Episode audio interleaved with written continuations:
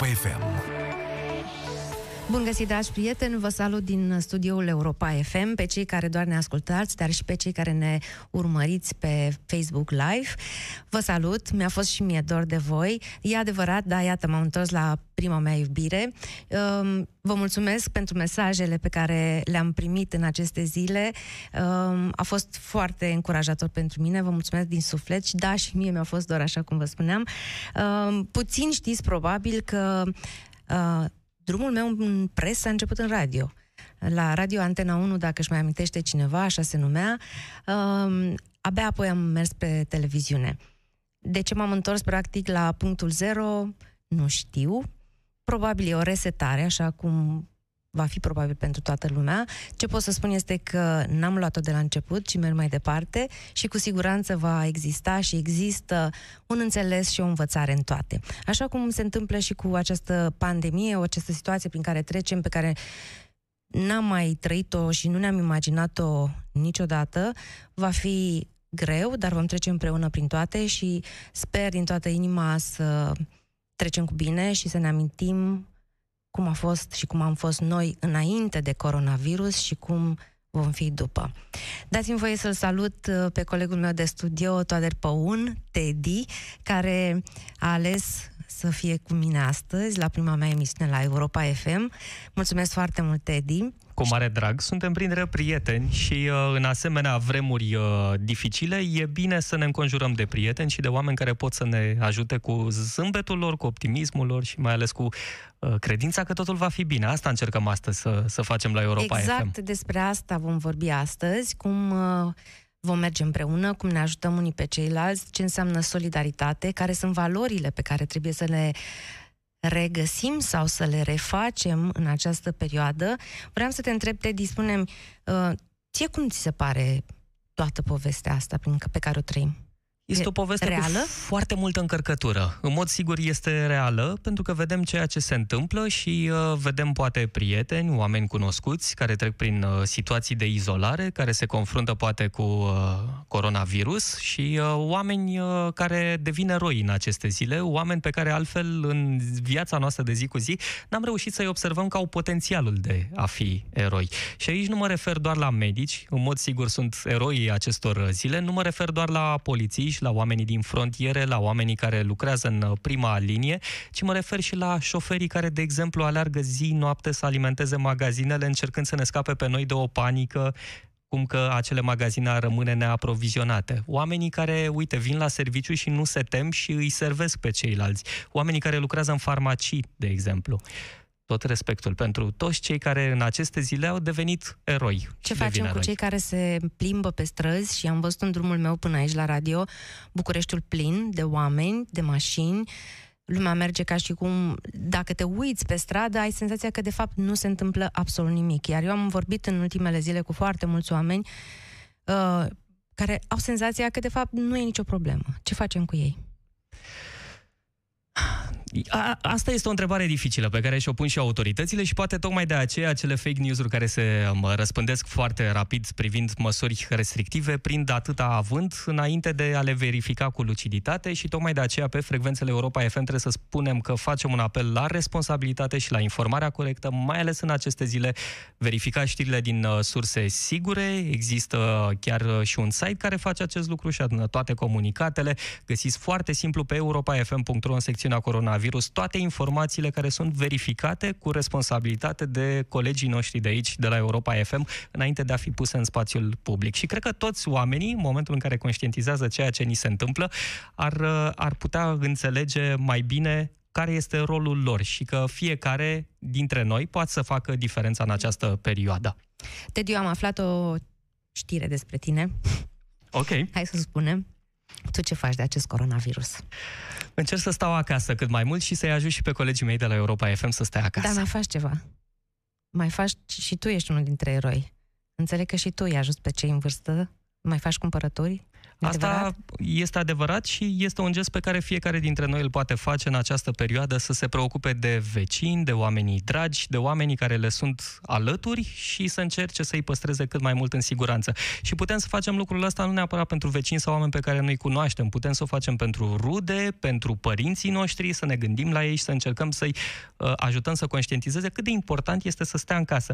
Uh, glumeam un pic mai uh, devreme că unii uh, dintre uh, cei care ne ascultă poate în acest moment au trecut prin războaie și au avut niște decizii foarte dificile de luat. Noi în aceste zile avem o decizie foarte simplu de luat și de aplicat. Să, să stăm acasă. acasă. Exact. Cât e de greu.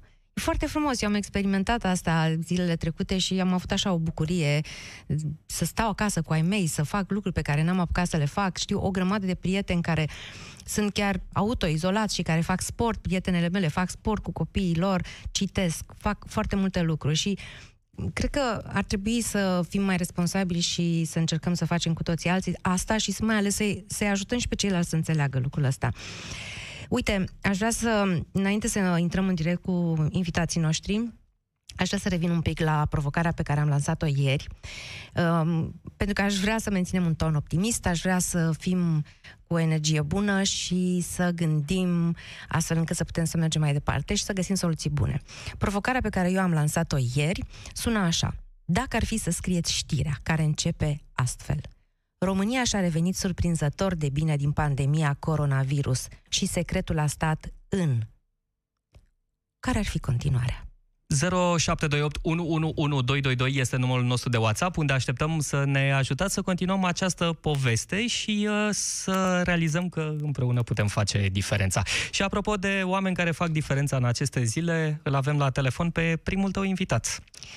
Bună ziua, domnule doctor Dorel Sândesc. Să rămână, bună ziua! Bună ziua! Um, sunteți um, unul dintre medicii pe care i-am întâlnit în ultimele zile, în ultima perioadă, care mi-a ridicat moralul foarte mult, uh, cu un mare optimism, ceea ce este greu de, de simțit în perioada asta. În aceeași măsură sunteți uh, vicepreședintele uh, Societății Române de Anestezie și Terapie Intensivă din România și despre dumneavoastră se spune că aveți o înțelegere specială asupra morții. Um, ați venit cu o propunere despre care vreau să discutăm astăzi și să o lansăm în această emisiune. Înainte aș vrea să vă întreb așa. Cum se vede această pandemie de acolo, de la Timișoara? Dacă vă uitați spre București. Da, mulțumesc. În primul rând vreau să vă mulțumesc din tot sufletul, eu și colegii mei, pentru faptul că sunteți alături de noi în această campanie care s-a născut practic din reacția oamenilor din jur. Suntem, știm bine, într-o criză mare, într-o criză mondială și a cărei dimensiuni încă nu le cunoaștem.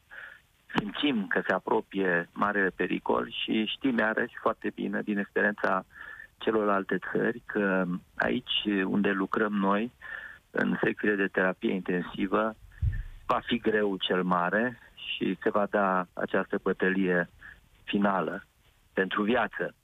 Și mai știm și cât de săraci suntem și că nu avem un sistem sanitar foarte bine pus la punct. Și toate acestea sunt de natură, desigur, să ne îngrijoreze. Domnule Sandes, Domnule... Și să ne determine să acționăm, da. Da, domnule doctor, haideți să le spunem și ascultătorilor noștri uh, despre campania pe care o lansăm astăzi, care se numește România are nevoie de terapie intensivă. Da, da, e, are o poveste nu foarte lungă. Am uh, încercat cu uh, domnul Toader, cu Media Factory să uh, face ceva pentru atei înainte de această criză. Ne-am cunoscut și am găsit niște afinități comune față de locurile de unde sunt eu născut, din multe ori știe, cetățile dacice, de care dânsul s-a îndrăgostit și ne-am gândit să facem o campanie pentru atei. Tot timpul noi ne-am luptat pentru uh, serviciile astea de atei, unde sunt uh, cei mai gravi bolnavi din spitalele din România și din lume. Și am ajuns la acest titlu și vreau să începem campania. Și iată că ce vă propuneți concret? Concret, ce vă doriți? Este o de ce aveți nevoie? care trebuie să cred, să utilizăm toate resursele care există în acest moment în societatea românească. În mod evident, statul are rolul predominant, autoritățile, guvernul, finanțarea pe care o asigură, organizarea, dar iarăși, în mod evident, sunt necesare toate resursele. Dacă în țări cu o economie mult mai puternică, cu un nivel mult mai ridicat. Totuși vedem că există atâta solidaritate. E evident că și la noi cu atât mai multe este necesară. Spuneați și acum am, ceva am... vreme, domnule doctor, da, spuneați da. acum ceva vreme că dacă va veni ca un val, ca un tsunami, uh, această pandemie va bloca sistemul sanitar. Uh, da. ATI-urile, uh, dotarea lor, uh, este în acest moment suficientă ca să facem față unui val de îmbolnăviri? Fără îndoială nu. Dacă ne uităm la Lombardia, care e apreciată că are unul din cele mai bune sisteme sanitare din Europa și în ce hal a ajuns să fie pur și simplu copleșită, să vedem imagini filmate care te duc cu gândul la Siria, nu la cea mai bună parte a Europei din punct de vedere medical. Nici noi nu suntem, nici măcar departe. Noi suntem pe ultimul loc în Europa. Asta este realitatea, trebuie să o spunem.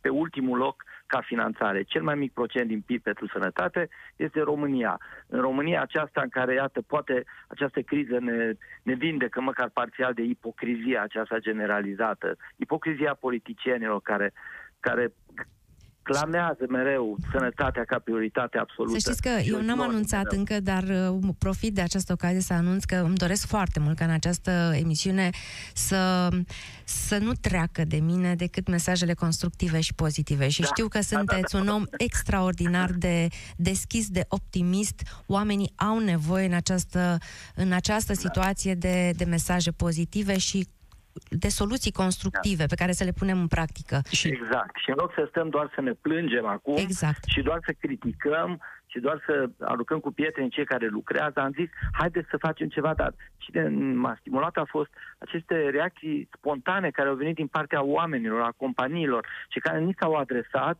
spunându-ne că vor să ajute. Și atunci am spus, o campanie e foarte necesară pentru a stimula uh, această inițiativă, pentru pentru a o augmenta cât se poate de mult, pentru a o duce, așa cum am spus, poate la nivelul unei epidemii de solidaritate care poate să bată epidemia de corona. Și cred că e o campanie care, dincolo de ajutorul financiar, material, extrem de important, prin care noi să fim mai bine pregătiți atunci când ne vom confrunta cu, cu nivelul maxim al crizei.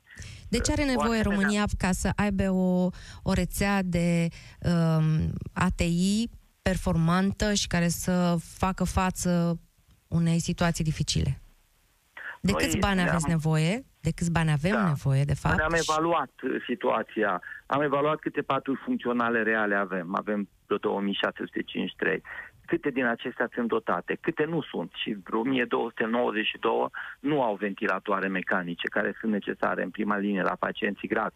Și apoi am făcut o evaluare a bugetului pentru a reuși să dotăm complet, măcar aceste paturi funcționale.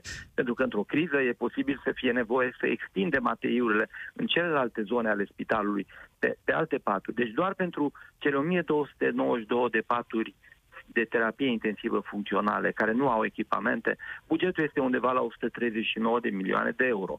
Pentru că pentru fiecare pat există câteva echipamente. Patul de terapie intensivă nu este un simplu pat de spital. El însuși este tehnologic complicat, pentru că permite tot felul de poziții și manevre, dar avem nevoie de ventilator care să asigure respirația pacientului, monitoare care să urmărească parametrii vitali. Acum nu pot să nu vă întrerup pentru că de, de, de câteva da. zile discut, se discută despre un lucru care este extraordinar pe de-o parte și pe de altă parte ciudat. România este în acest moment în situația în care are bani strânși, s-au mobilizat într-adevăr companiile, societatea civilă, toți oamenii, toți românii uh, și mai ales companiile au strâns foarte mulți bani. Problema se pare că este uh, că stă în lipsa furnizorilor, de fapt. De unde le veți da. achiziționa? Pentru că e foarte important, vom strânge bani, e în regulă. Când, de unde da. le veți achiziționa și mai ales din momentul în care veți, vom strânge banii, în cât timp veți reuși să implementați da. acest sistem? Este o problemă, sigur, pentru că, să știți, și în domeniul acesta al echipamentelor medicale, speriați de experiența nefericită a Italiei mai ales, toate țările au început să achiziționeze în exces, așa cum fac oamenii în magazine alimentare. Este incredibil. Uitați-vă pe cifre, ce, ce bugete s-au alocat. Și atunci, desigur, există un deficit între producătorii și greu găsești oferte. Noi avem o echipă întreagă care lucrează la asta, scanează, să spunem, Uh, piața furnizorilor de echipamente medicale și totuși se găsesc și totuși faptul că în criza, în criza aceasta China iese din, din criză ne ajută foarte mult pentru că foarte multe se produc acolo. Noi am găsit furnizori și avem câteva termene, nu ne pot aduce imediat, foarte puține găsim imediat.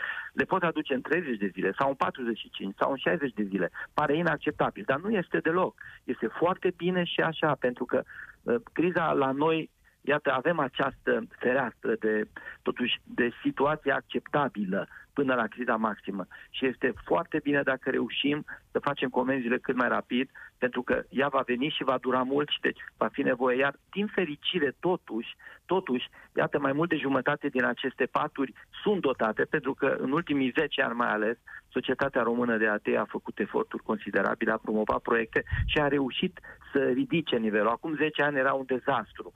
Aproape nu aveam echipamente. Acum avem și avem echipamente bune la peste jumătate din patru. Deci vom avea o primă linie de răspuns și timpul necesar ca să vină aparatele în acest timp deci vom avea cu ce să luptăm și e extraordinar și faptul că vor veni peste 60 de zile este extrem de, de util.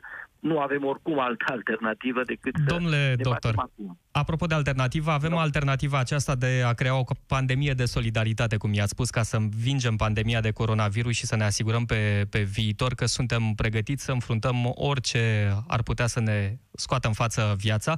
V-aș întreba și cum putem să ajutăm și sunt multe căi prin care pot ajuta atât persoanele fizice cât și firmele. Tocmai de aceea există pagina de Facebook România are nevoie de terapie intensivă, dar și o adresă scurtă creată pe site-ul europa.fm.ro ATI, unde sunt toate modalitățile prin care oamenii se pot implica, pot sprijini această inițiativă și uh, pot uh, ajuta sistemul uh, uh medical românesc să fie pregătit uh, pentru orice va urma.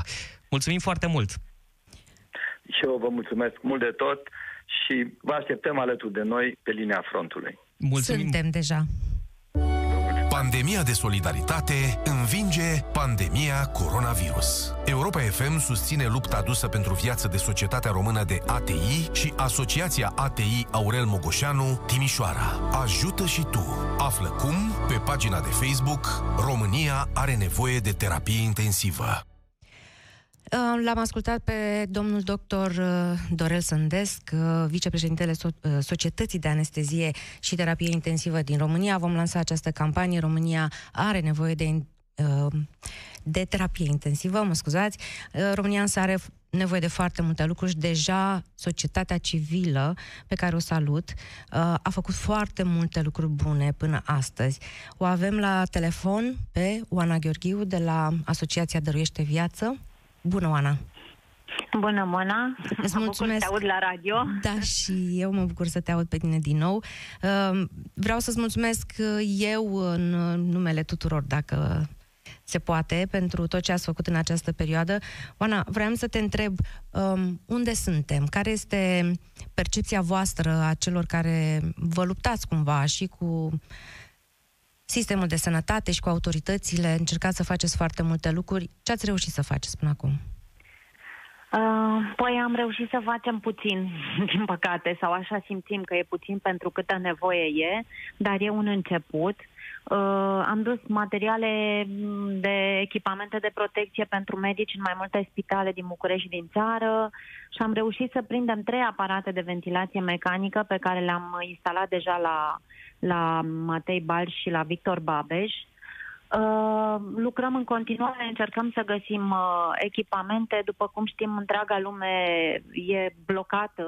Suntem cu toții cumva luați pe, pe nepregătite și toate echipamentele, fiecare țară și-a, și-a blocat echipamentele în, în țară, ceea ce e normal. Uh, Încercăm și sperăm să reușim, sperăm să trecem cu bine peste asta. E însă și un moment de răscruce în care noi, societatea românească, cred că uh, trebuie să ne punem adevăr în față și să înțelegem că avem un sistem de sănătate pe care îl avem și de care suntem toți vinovați, fiecare Oana, în parte. Da, așa e, toată lumea spune asta. Pe de altă parte, ar trebui să înțelegem și să vedem întotdeauna în tot ceea ce ni se întâmplă, atât riscurile, este foarte adevărat și trebuie să ne uităm cu foarte mare, mare atenție la ele, dar și oportunitățile. Este pentru România o oportunitate acum să-și întărească sistemul de sănătate.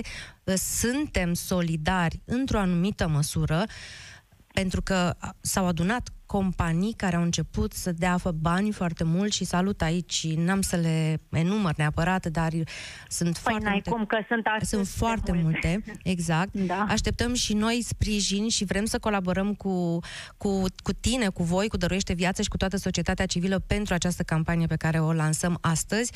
Spunem însă, și probabil că, și știu de la tine, că avem bani sunt bani în momentul ăsta. A, Prioritatea... A ajuns, a ajuns România, da, exact. să aibă bani. Da, și, și să, să n-aibă ce să facă, pentru că nu mai există da. globalizarea aceea despre care vorbeam. Fiecare țară este cu granițele ei, cu problemele ei, încearcă să-și rezolve cât se poate. Ceea ce nu știu, e bine, e rău, vom vedea. Dar România va trebui să se descurce singură.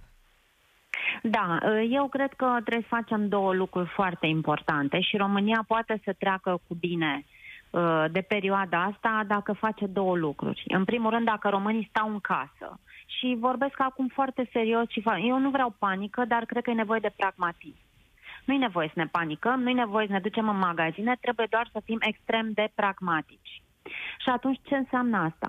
În primul rând să conștientizăm că avem un sistem de sănătate care e nepregătit pentru ce urmează să vină. Și în care nu vrem să ajungem. Și ca, da, și ca să avem o șansă și ca să avem noi ca țară o șansă și sistemul de sănătate să aibă o șansă și să nu, să nu cadă medicii pe capete de, de epuizare și de imposibilitatea de a ne salva, trebuie să stăm în casă. Și uh, eu pun accent pe lucrul ăsta pentru că ăsta e lucrul la îndemână. E lucrul pe care îl putem face și până la urmă... Cine poate să-l facă, Oana? Cine poate să convingă uh, oamenii să rămână în case? Uh, eu sper că autoritățile vor lua o decizie fermă, chiar dacă poate că nu este cea mai populară. Uh, eu sunt un om care iubesc foarte mult libertatea și n-aș cere niciodată o, autorităților să ne interzică anumite lucruri. Adică sunt poate unul dintre oamenii cu, care vrea foarte multă libertate și uh, Uh, eu cred că autoritățile în momentul ăsta chiar trebuie să ia niște măsuri și să nu mai lase oamenii pe stradă, pentru că foarte mulți nu conștientizează. Din păcate, uh, ieri a trebuit să merg până la spital, la șantierul nostru, care încă uh, funcționează în regim minimal, dar funcționează, și am văzut, era plină strada de mașini, de oameni, de oameni în vârstă și îmi venea să mă opresc și să le strig să fugă în casă. Toți oamenii uh, cu care eu vorbesc se plâng de de mamele lor și de părinții lor care nu și vor eu. să înțeleagă, știu și tu, um, care nu vor să stea în casă, care vor să meargă la biserică, vor să meargă să se plimbe în parc. Dacă voi păi, nu vă convingeți să părinții? Da, nu, pentru că nu, am înțeles că nu-i putem convinge, trebuie să-i forțăm. Îmi pare rău, dar nu există o altă situație, o altă soluție în acest moment și autoritățile chiar trebuie să ia această măsură care să fie fermă. Oana, hai și să, să vorbim... Pot, uh, hai să vorbim repede și despre medici, pentru da, că urmă... Iar, da. Da, protecția iar. medicilor, care mi se pare extraordinar de importantă și e o vulnerabilitate aici extraordinar de mare în acest moment. Câți Așa dintre e, medicii e... din România, poți să-mi spui, ai această informație, măcar un procent, dacă poți să-mi dai, câți dintre ei au echipamente de protecție? Păi, nu aș vrea să supăr pe nimeni, dar nu, foarte puțini și ce văd eu o mare problemă în ceea ce privește protecția medicilor, poate că echipamente există, dar este o foarte proastă comunicare între ce se întâmplă și medici. De aici vine panica medicilor. Foarte mulți medici care ne scriu disperați că o să se trezească pacienți în față și ei nu o să fie protejați. Și aici cred că e o problemă de comunicare pe care Ministerul Sănătății o poate uh, rezolva și mai ales managerii de spitale. Managerii de spitale ar trebui să fie niște lideri care să inspire. Dar voi comunicați cu autoritățile, cu guvernul? Și, și energie nu se țină pe oameni neinformați. Că aici cred că avem o problemă. Oana, voi vorbiți, există... apropo de comunicare, voi da. aveți comunicare cu autoritățile, cu guvernul? Uh, pare parțială. Vorbesc uh, foarte mult și mulțumesc domnului profesor Sandesc pe care l-a avut invitat și cu care mă pot consulta și cu care pot să iau decizii pe partea de, uh, de terapie intensivă și de echipamente. Ne sfătuim unde să le ducem, ce putem, ce putem lua și mulțumesc că apreciez foarte tare pentru că este foarte important să ne coordonăm astfel, altfel uh, fiecare face ce crede el că e de făcut și vom risipi și resurse și bani, bani care poate că acum par foarte mulți, dar să nu uităm că uh, ceea ce urmează e de durată și peste o lună vom avea nevoie de bani și peste două luni și dacă acum îi aruncăm haotic, de aceea e un apel pe care îl fac autorităților. Și faptul că noi uneori le spunem unde sunt problemele nu e neapărat o critică. Uite, am vrea să... să o ia ca pe o critică, Așa să este. o ia ca pe o informație. Am să fac și eu apel către voi, către societatea civilă, dar și către guvern și autorități, odată să trecem acest uh, hop îi spunem hop, vom vedea cât de lung va fi, împreună, ascultându-ne, luând decizii împreună, um, făcând pace și apoi să fim fericiți. Este un apel și către voi, societatea civilă, să nu să deschideți calea comunicării, să o lăsați deschisă, dar și către autorități, către Ministerul Sănătății și către m- toți cei care sunt acolo și pot lua decizii. Sper că ei sunt uniți.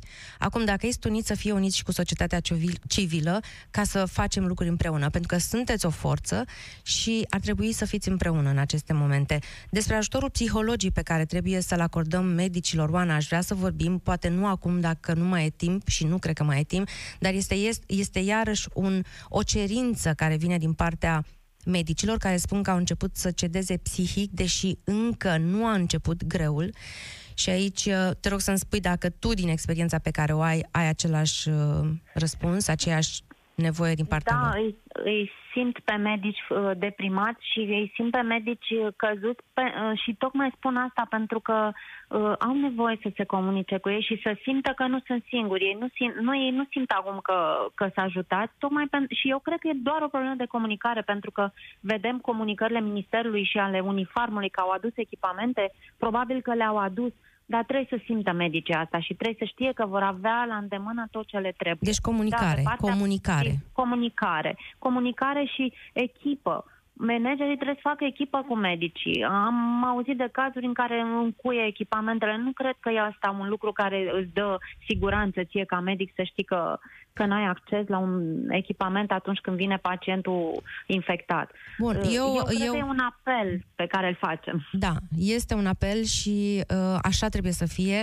Uh, o să vreau să revenim amândouă să discutăm, să vedem ce facem mai departe cu campania pe care noi o lansăm astăzi și cum putem să mergem împreună mai departe, să fie un model. Uh, și uh, în ceea ce privește uh, consilierea psihologică a medicilor, de asemenea, uh, putem să facem lucruri împreună, e foarte mare nevoie. Ultima întrebare, Oana, foarte, foarte scurt. Dacă tu ai fi să, ar fi să scrii știrea care începe așa, România și-a revenit surprinzător de bine din pandemia coronavirus și secretul a stat în care ar fi continuarea? A, a stat într-un parteneriat între societatea civilă și statul român, pe care am vrea să-l transformăm în uh, acțiunea română. Așa să fie, îți mulțumim foarte mult, Oana.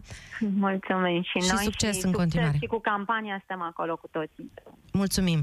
Foarte scurt, Teddy, pot să spun, uite, că avem câteva răspunsuri la întrebarea, la provocarea noastră. Uh, oamenii spun așa, România a trecut cu bine peste epidemia asta pentru că autoritățile au impus prin lege izolarea cetățenilor. Gabriela a trimis mesajul Gabriela, pe WhatsApp. Da, sunt absolut de acord cu asta, Gabriela, chiar dacă și eu sunt o mare susținătoare a libertății. Um, dragilor, spune Letiția, cred că totul s-a rezolvat prin cuvintele iubim viața. Cred că avem nevoie să fim optimiști și cineva să ne reamintească că atunci când dai speranță, lucrurile se pot rezolva mult primești mai ușor. speranță. Ce dai, aia primești. Corect. Secretul a stat în profesionalismul și implicarea medicilor, așa sper eu să fie, pentru că am cunoscut doi medici care mi-au redat speranța în umanitate, spune Alina din Craiova. Mulțumim foarte mult, Alina, și pentru că eu cred foarte mult că există un triunghi, ca să nu-i spun altfel, care ar trebui să funcționeze împreună. Autorități, societate civilă și iată, biserica, instituția în care românii au avut întotdeauna cea mai mare încredere. nu mai știu cum stăm acum, dar probabil tot acolo. Um, Invitatul nostru din această seară uh, este domnul Vasile Bănescu, purtătorul de cuvânt al Patriarhiei. Bună seara! Sărut mâna, doamna Nicolici, și îi salut respectuos pe toți ascultătorii dumneavoastră. Vă mulțumesc pentru invitație. Bună seara și vă mulțumim că ați acceptat să intrați în direct cu noi la, în Piața Victoriei. Știți, este locul în care oamenii s-au adunat ca să schimbe lumea în bine. Este locul în care vrem să mergem împreună pentru ceva foarte bun și doar împreună. Domnule Bănescu, Um, aș vrea să vă întreb, um, și se vorbește foarte mult în ultima vreme despre, se pronunță un cuvânt la care eu țin foarte mult și care mi-e foarte drag, se numește responsabilitate. Ce înseamnă responsabilitate pentru uh, biserică în aceste momente? Este doar unul dintre cuvintele de care ar trebui să ne îndrăgostim în această perioadă.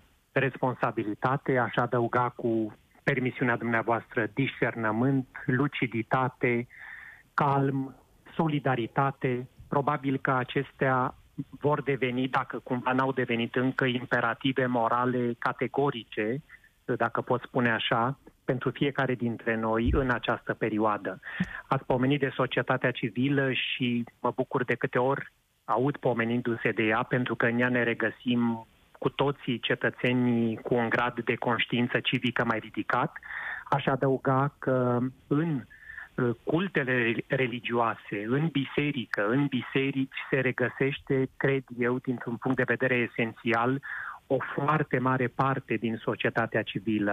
Păi, Biserica dacă vă... nu este doar o instituție da. formată da. din ziduri, biserica nu se rezumă la instituția văzută, biserica este o comunitate, este un, o entitate concretă, comunitară, în care se regăsesc cei mai mulți dintre cetățeni. Dar concret, dacă ar fi să vă întreb concret ce înseamnă responsabilitate pentru biserică în acest moment?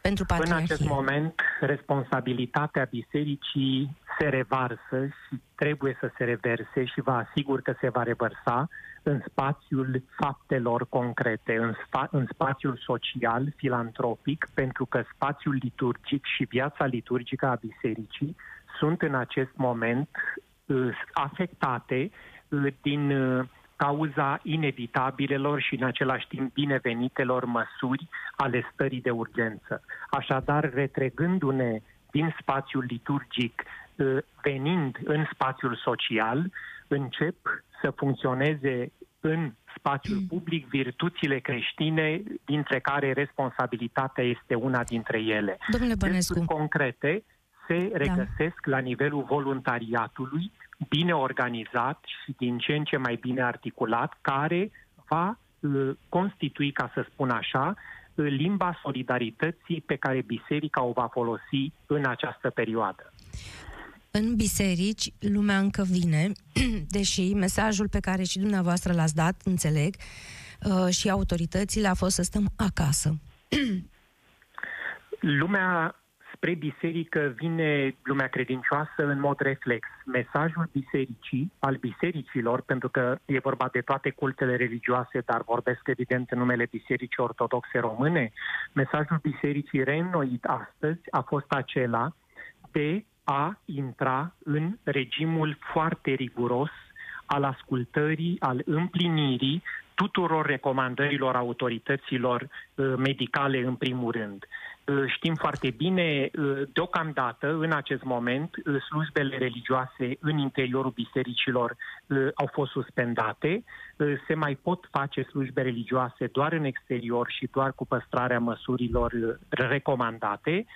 Ne așteptăm, evident, ca situația să se înăsprească și din acest motiv spuneam și permiteți-mi să subliniez, este un îndemn pe care îl adresez tuturor creștinilor din această țară să ne regăsim fiecare dintre noi în calitatea noastră de creștini, în afara spațiului liturgic, în afara spațiului bisericii, orientați spre celălalt. Cum se poate face asta? Nu știu dacă avem timp să spun câteva lucruri concrete care se fac deja la nivelul tuturor eparhiilor. Există în Biserica Ortodoxă Română aproape 800 de instituții social-filantropice, 40 dintre ele, 42 sunt uh, cu profil medical.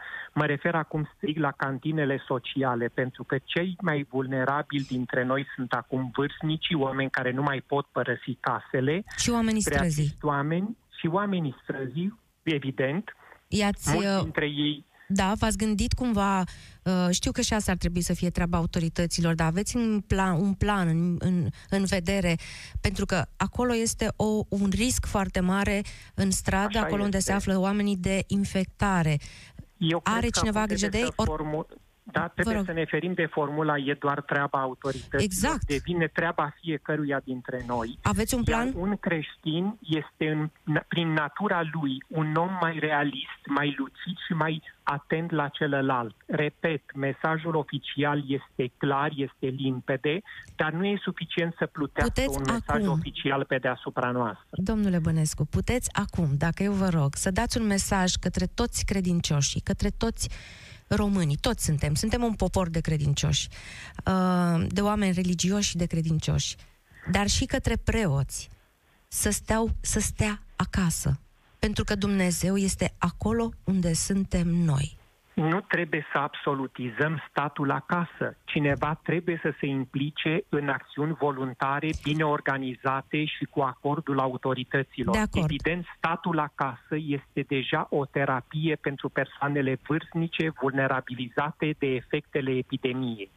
Dar dacă ieșim din casă, și aici mă refer la oamenii care se implică, mă refer la preoții din spitale, mă refer la preoții din parohii care devin Gândiți-vă, în structura rurală a României, preotul alături de primar, de profesori dintr-o localitate rurală, este una dintre persoanele spre care atenția publică se orientează. Așa este, sunt de acord. Preoții au datoria să identifice în acest moment, în parohiile lor, persoanele cele mai vulnerabile, să se organizeze cu Consiliul lor parohial, format din reprezentanții ai credincioșilor, pentru ieșirea în întâmpinarea celor mai vulnerabili. E clar că nu vom putea ajuta pe toată lumea, nu trebuie să fim utopici, dar să ajutăm fiecare dintre noi pe cât mai mulți. Mai avem Repet, foarte, can- foarte, cantinele foarte puțin sociale timp. sunt esențiale în această perioadă. La nivelul fiecarei eparhii din România funcționează cel puțin câteva cantine sociale. Ele trebuie accesate acum de persoanele vârstnice. Există numere de telefon afișate uh, pe site-urile acestor eparhii. În Bun. București, dacă îmi permite, Vă rog. pot să comunic un număr de Vă telefon rog. oficial. Da. 0799 785 491 este un număr unic de apel, uh, frecventabil în intervalul 8-16 pentru persoanele care au nevoie de o masă uh, pe zi, le va fi adusă acasă dacă nu pot trimite pe cineva să o ridice de la aceste cantine sociale, 6 la număr în București. Vă mulțumesc foarte mult. Așadar, preoții să facă voluntariat, iar credincioșii să se roage de acasă. Mona Nicolici, mulțumim foarte mult pentru această primă întâlnire în Piața Victoriei de vineri. Să revenim la campania pe care am lansat-o astăzi și la îndemnul pe care l-am lansat de pe frecvențele Europa FM să producem o pandemie de solidaritate. Pandemie de solidaritate, exact, și de unitate, să fim împreună și să gândim bine, să facem bine, făcând fiecare ceea ce poate. Dacă putem să facem voluntariat, să facem, dacă putem să inspirăm pe alții, să o facem, dacă putem să acționăm, să acționăm, dar împreună. Și cel mai important să facem aceste lucruri în deplină siguranță și rețineți că lupta cea mai dificilă în această perioadă se va da în secțiile de anestezie, terapie intensivă, ATI, cum sunt prescurtate aceste secții, iar acolo vor fi îngrijiți semenii noștri aflați în starea cea mai gravă. Acolo se va da bătălia pentru viață, într-adevăr, și au nevoie aceste secții de ajutorul nostru și fiecare dintre noi poate face diferența. Sunt detalii complete despre cum vă puteți implica, cum puteți ajuta pe pagina de Facebook România, România are nevoie de tira- terapie intensivă. sau direct pe europafm.ro slash ATI, o campanie susținută cu uh, deosebită mândrie de Europa FM. Uh, Vreau să mai spun doar uh, că e ușor poate să faci bine în, uh, atunci când totul e normal, să vedem cum ne descurcăm de data asta, când lucrurile vor fi complicate. Um, și Vreau să le spun uh, ascultătorilor noștri că e foarte important ce gândesc, ce simt, ceea ce ai în minte cel mai des îți creează viața. Tu, tu ce ții mai des în minte? Asta ar trebui să ne gândim în fiecare dimineață și în fiecare seară. Să fim buni, să avem energie sus, să fim uniți și să fim responsabili. Și până data viitoare, să aveți grijă de voi și de familiile voastre. România are nevoie de terapie intensivă, iar terapia intensivă are nevoie de ajutorul tău. O pandemie de solidaritate poate învinge pandemia de coronavirus. Societatea Română de ATI și Asociația pentru ATI Aurel Mogoșeanu Timișoara te invită la un gest de solidaritate prin care să ne punem la oaltă resursele reale de umanitate. Împreună declanșăm o pandemie de solidaritate care să învingă pandemia coronavirus. Ajută și tu. Află cum pe pagina de Facebook România are nevoie de terapie intensivă.